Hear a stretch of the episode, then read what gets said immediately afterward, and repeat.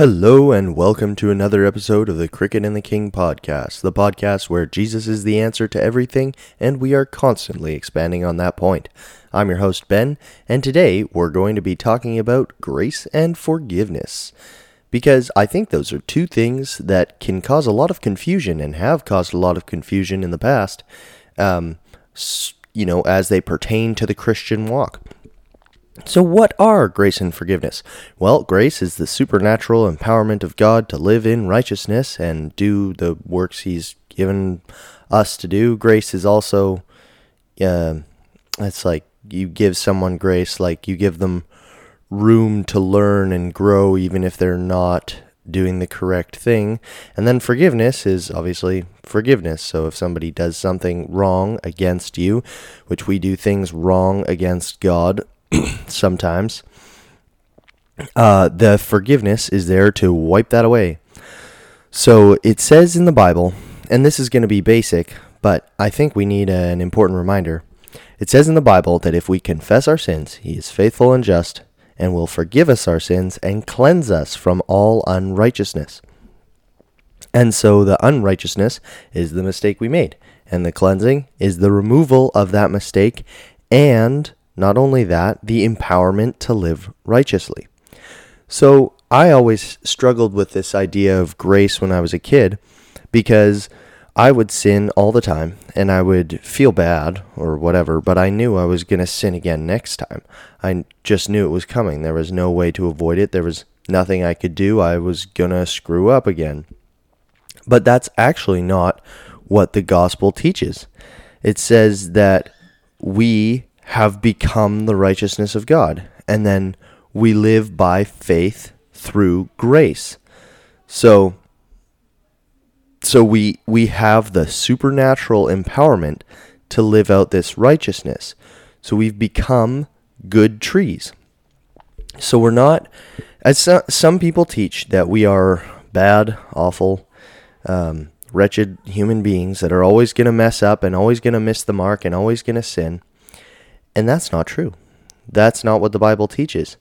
It says, whoever is in Christ is a new creation. The old has gone. That's the old, sinful, horrible thing. Behold, the new has come. All things, or all things are made new, depending on what version of the Bible you read.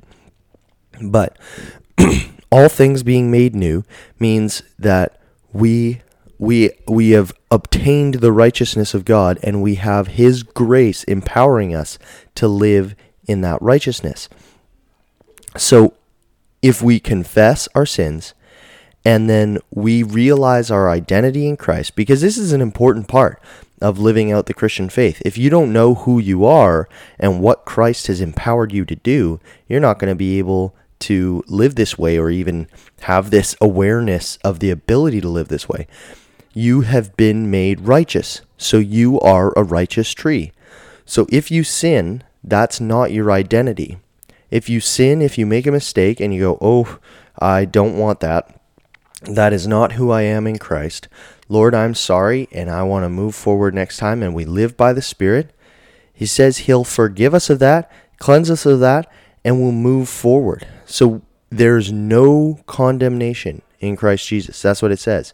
So if we're feeling condemned after we've repented, that's not God.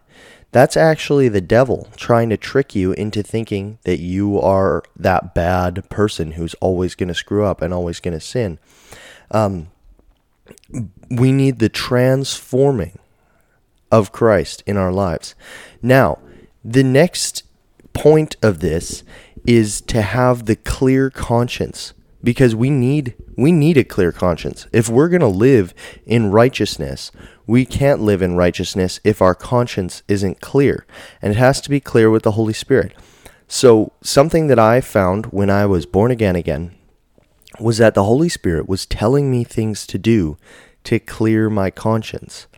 Um, you know, I, I have told on this podcast, um, I believe, the story of me returning a stolen car part and getting my first word of knowledge.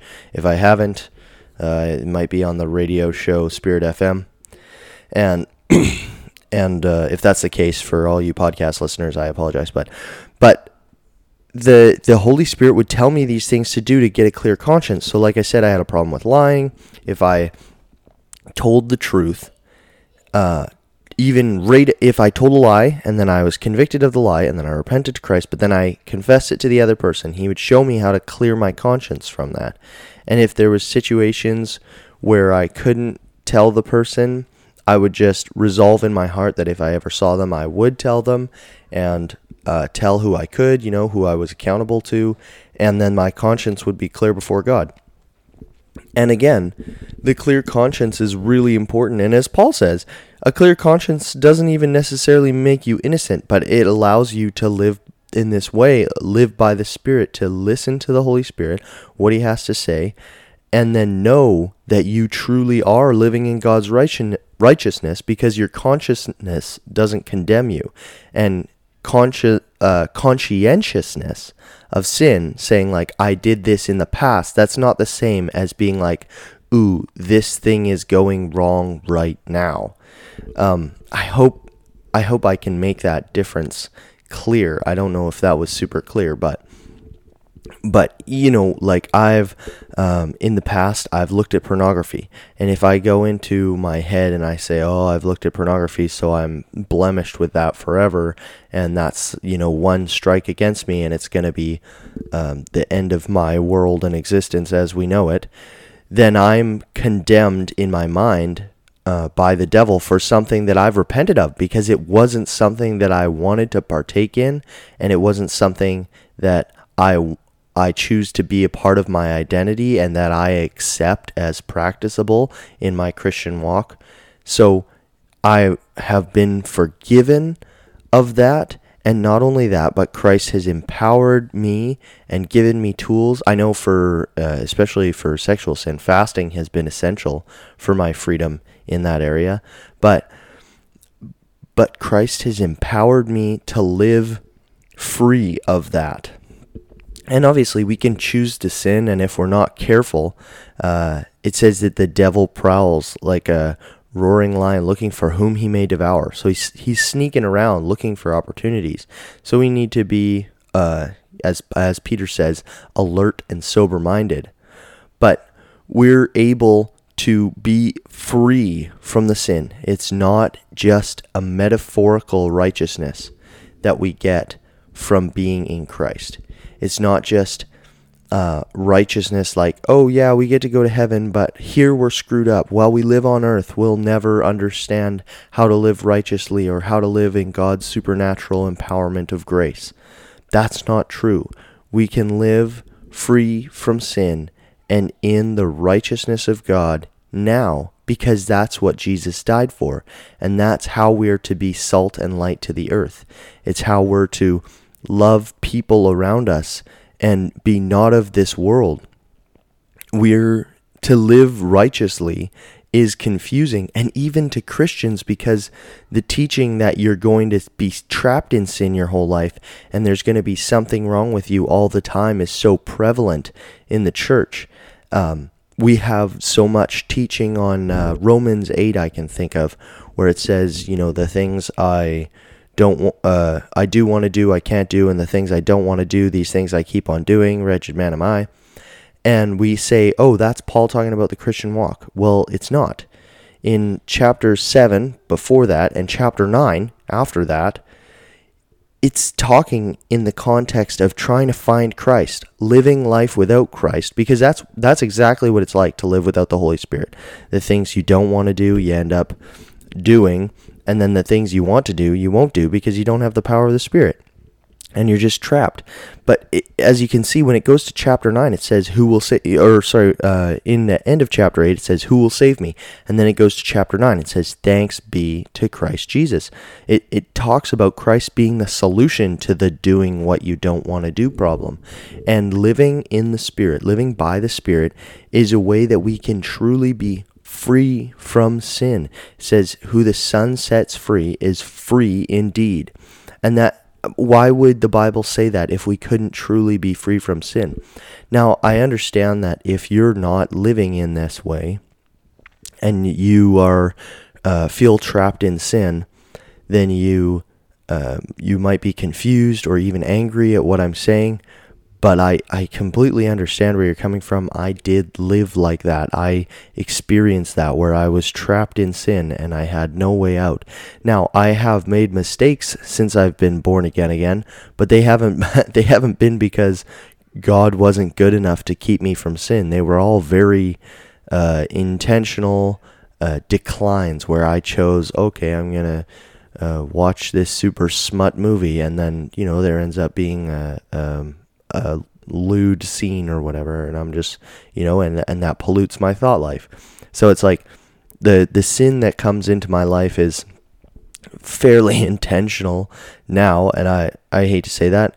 Um, I'm still growing and learning, and, and uh, selfishness is something that I'm still getting rid of in myself, you know, dead, dead to self, alive in Christ, and but I still am able to live in the power of the Spirit and not think that I'm always going to screw up. I just I just don't think that way. I don't think that that around the corner is another mistake for God to beat me over the head with. I think that if I live by the Spirit, if I'm listening to the Holy Spirit, then He'll guide me into the righteousness, and I've been made righteous. I am righteous according to Christ and according to the Scriptures. So I'm able to live righteously. Uh, a really good analogy I heard um, by a guy named Dan Moeller is you, an apple tree doesn't make apples because it's uh, trying really hard to prove it's an apple tree. Like, we're not trying to be righteous to prove that we're a righteous tree. No, we just bear righteous fruit because we are already a righteous tree. We're not trying to squeeze out the righteous fruit like, look, I'm a righteous tree, because that's not how it works. We just, we solidify ourselves in our identity in Christ as righteous. We have repentance in our hearts, and we move forward knowing that God will keep us from sin, and And that He will, if we're living by the Spirit and we're listening to the Spirit, He will give us the tools to deal with sin. Like I said, fasting has been an essential part of me dealing, especially with sexual sin or any kind of uh, anger or anything. So we have that from God, but I need to kind of specify something or, or pick nitpick myself a little bit, because uh, a lot of people will take this teaching and then do the whole license for immorality thing where they're like, oh yeah, God's going to forgive me and I'm a righteous tree, so I do whatever I want. It's like, no, no, because self-control is one of the fruits of the Spirit. So if you're just doing whatever you want and you have no self-control, you're not living by the Spirit. You're not living in the righteousness of God. It. Paul even says, should we take His grace as a license to sin? It's like, no, no, heck no. That's not what it's about.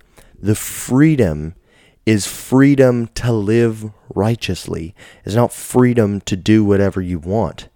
Now, you can do whatever you want. Nobody's stopping you. But to choose Christ, that's why we lay down our lives. We choose to follow Christ. And then we are empowered to live in His righteousness. And that forgiveness that comes is empowering us to live bearing righteous fruit. Because if we're uh, if we're in a place where we're like, oh, God's going to forgive me for whatever I do, so you just do whatever you want, that's not repentance, and that's a super dangerous place to be in. And I pray that your heart would move from that place and God would show you um, His love and mercy and why He's worth going after and fully committing and giving up the things we think that we want. Um, but but yeah, it's not a license to sin. So I just wanted to make that really, really clear. Now, if we do sin, that forgiveness is instant. I know I already said it, but I, I just want to say it again. If we sin and we confess, sorry, it's not instant, like you don't sin and then get forgiven without a change of heart and mind. But if we if we turn our hearts to God, if we confess our sin to God and then to uh, a brother or somebody to keep us accountable, then we're able to move forward knowing that that is forgotten. It's gone. You know, it says as far as the east is from the west. Uh, the, that's how far the Lord's separated his sins away from us. And that's an eternal long space. Excuse me. That's an eternally long space. So that's how far your sin is away. God's not even looking at it. He's just looking at you and how valuable you are and how beautiful you are and all the things he made you to be. And so we live in the Spirit, loving God, loving people, and we're going to see the fruit of righteousness come out of our lives because he's made us righteous trees. And his grace and forgiveness actually It's it's not to condemn us. It's to empower us to live righteously. I hope this was coherent. I hope this was um, fairly understandable. If you have any questions, feel free to comment. Uh, I would love to engage with you in conversation about this.